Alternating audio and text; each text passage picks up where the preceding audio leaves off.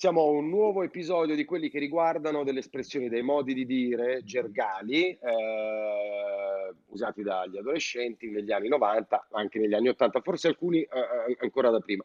Um, c'è un pezzo che si chiama Non ti passa più, eh, che a me fa venire in mente la, la, la stecca. La stecca era questa a Milano. Sì, sì, sì. La, la stecca la battevi alla, alla burba, era, era chiamato, cioè a, a, quello che era appena arrivato al militare. E non ti passa più la stecca, era tutto il tempo che ti mancava per arrivare a fare il militare. Non ti passa più, era più ampio come concetto. Sì. Beh, per esempio allo stadio si cantava gli interisti quando il Milan era forte, adesso lo cantano gli interisti e i ah, milanisti. Non ti passa più, lo dicevi all'amico che stava in una relazione certo complicata, mi sembra che il riferimento peraltro sia questo nel tuo pezzo. Sì, no? esatto. Non esatto, ti passa esatto. più con una tipa. Comunque, non ti passa più è, guarda, sei veramente nella merda.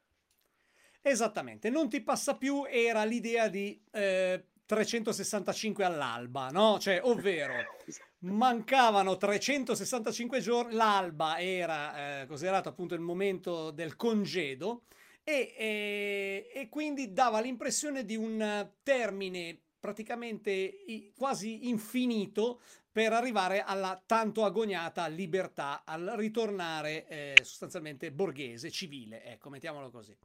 Ehm, questo affonda chiaramente, come dicevi tu giustamente, eh, le radici nella cultura che eh, fino appunto a tutti gli anni 90, perché certo arriva da prima, ma poi eh, con la fine della, della, leva obbligatoria, credo che, credo che, si tratti dei primi anni 2000 probabilmente, adesso sì. non sono sicuro.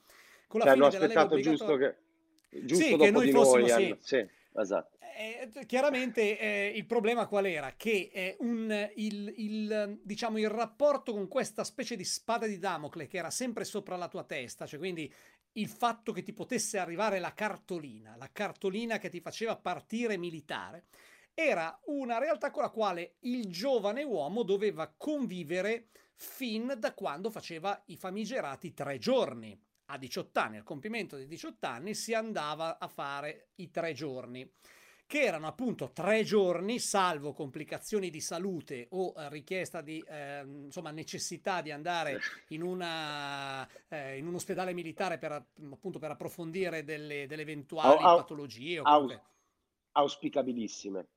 Auspicabilissime, perché ognuno, ognuno se la giocava, se la giocava come poteva.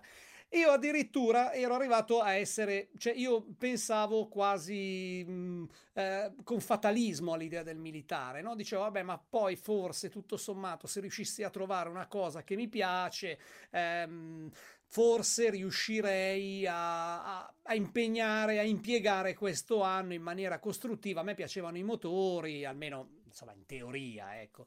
E poi non è che ci sappia mettere le mani, però eh, mi ricordo che c'era, avevo, mi piacevano i carristi, no? C'era questo mondo dei mm. carristi, dei lancieri, mi piaceva l'idea del, dei Leopard, degli M60. Ecco, avrei voluto guidare uno di quei cosi lì, perché mi sembrava una cosa divertente poi da raccontare, ecco. Tan- però eh, poi ai tre giorni eh, mi spiegarono che a causa della mia miopia, cioè oggi ho l'intervento laser, ho fatto l'intervento, ma eh, al- all'epoca purtroppo mh, mm, mi hanno detto guarda tu ehm, dimenticati ogni ruolo operativo, carri, quelle cose lì, perché essendo VS3, cioè classificato di terza categoria con la lista, io non, non, volevo essere classificato così, perché avevo le lenti a contatto, cioè no, a noi non ce ne frega niente le lenti a contatto, così ci vedi e così sarai. Cioè, potrai fare giusto un lavoro d'ufficio, fureria, quelle robe lì. E mi Mamma. sono visto entrare in, un, in una dinamica di, di, di, di, burocrazia militare e allora a quel punto scelsi la strada dell'obiezione di coscienza, ma mh, non tanto per una... sì, cioè sì, ne ero convinto, ma poi fondamentalmente era per ribellione nei confronti di un esercito che mi voleva solo in, in, in, in, un ufficio e non a fare qualcosa che sentivo di poter far bene, cioè guidare un carro armato. Comunque, che, eh, che, mi sentivo... cioè, che, che una... no, non so perché mi sentivo per è già definitiva, cioè tu eri sicuro di saper guidare bene il carro. Di saper guidare, no, ma perché mi hanno spiegato come funzionava, c'erano le due leve, quindi tutto sommato gira un cingolo, gira l'altro, era una cosa che mi affascinava e dicevo, ma perché non posso farla solo perché non ci vedo? Che cacchio ci sarà certo, da vedere? Certo. Con gli occhiali ti ci sei, vedo, no? Ti sei offeso, ti hanno offeso Mi sono offeso, esatto, mi sono offeso profondamente perché le, le, le, mie potenziali skills venivano rifiutate così eh, sdegnosamente. E quindi in sostanza ehm, quindi è quel mondo lì, no? Era il mondo dei tre giorni, il mondo dell'attesa della cartolina, del rinvio quando, lo, quando, eri, face, quando eri studente facevi l'università, quindi potevi fare il rinvio.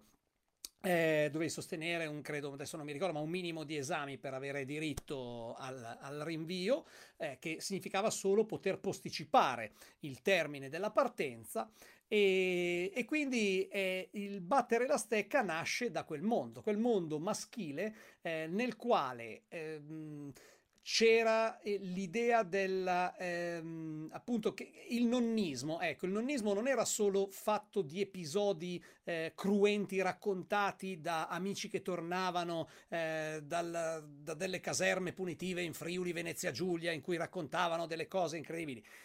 Era semplicemente spesso anche un, semplicemente un elemento di eh, il più vecchio ha più diritti del più giovane, eh, chi è arrivato da più tempo ha eh, diritto a un trattamento migliore di chi è arrivato da meno tempo. Cioè c'era quel tipo di dinamica che poi si, in qualche modo si trasferiva anche alla vita civile, cioè eravamo abituati un po' a quella roba, al fatto che eh, gli anziani del bar, ma non solo anziani in quanto pensionati, ma anche quelli di no, 30 no, anni... Più avevano esatto. più diritti di te che ne avevi 18, non so come dire, no? Era un, um, un, l'esperienza e gli anni di arruolamento in qualche modo nel bar davano maggiori diritti. Quindi era una sorta di, eh, di dinamica che, che, per, che, permeava un po' tutto il mondo, il mondo maschile in sé, anche nello sport, no? Cioè andavi a giocare a calcio, c'erano gli amici che giocavano, però quello che giocava da più tempo in quella squadra lì aveva più diritti di quell'altro, cioè c'era una sorta di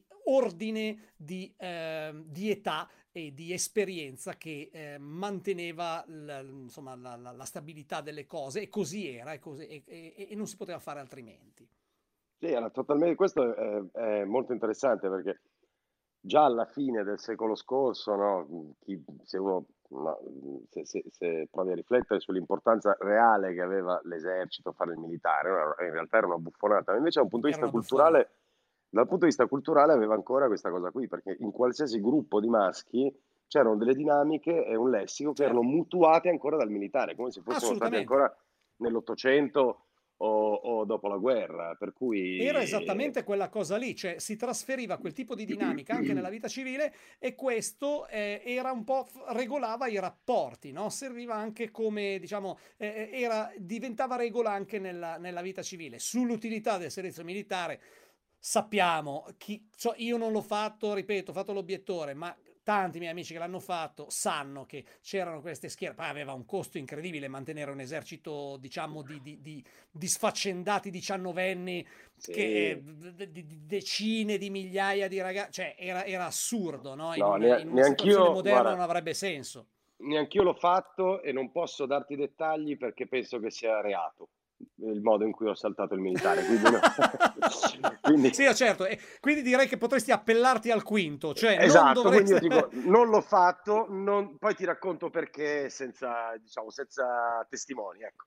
Senza testimoni esatto. e quindi ecco perché nella storia di, ehm, appunto della canzone il trasferire in una storia, cioè se tu vedevi una relazione con una ragazza come una sorta di servizio militare, cioè gli amici se vedevano quella roba lì, vuol dire che tu visto dall'esterno stavi proprio malissimo, cioè eri ridotto a, a, a una specie di, di, di, di, ameba, a un pupazzo patetico come dice la canzone, perché sembravi uno eh, che stava facendo il militare, quindi nella condizione peggiore che si potesse immaginare, ma molto lontano dal, poss- dal, dal possibile congedo. Quindi sì, questa sì, era la, la situazione. E, no? e, e, se ci pensi, un'altra cosa buffa era che avere la fidanzata, quindi comportarsi da fidanzato, quindi in un modo inaccettabile per la compagnia, era una cosa che ti svirilizzava, cioè eri certo. più maschio. Se stavi con i maschi, certo. no? Ma perché spesso con la fidanzata Esatto, perché... perché... spesso con la fidanzata ti comportavi come in presenza di un ufficiale superiore, quindi cioè, questa era la, era la cosa che, che, faceva più paura, perché tu apparivi come una sorta di subordinato e quindi le, le tue dinamiche di coppia sembravano più le dinamiche di, un, di uno di rango inferiore eh, nei confronti di un ufficiale. Ecco, questa era la, la situazione, no? Come, come diceva un anziano del mio gruppo, che aveva 5-6 anni più di me, eh, mi diceva, beh, tu non ti preoccupare perché comunque poi a fine serata tu accompagni una tipa a casa, gli altri se ne vanno a casa da soli, quindi lascia perdere. certo, alla fine. Sì, anche, se qualcuno... portavamo a casa, esatto, anche se portavamo poi... a casa il tenente, tutto sommato, non eravamo soli.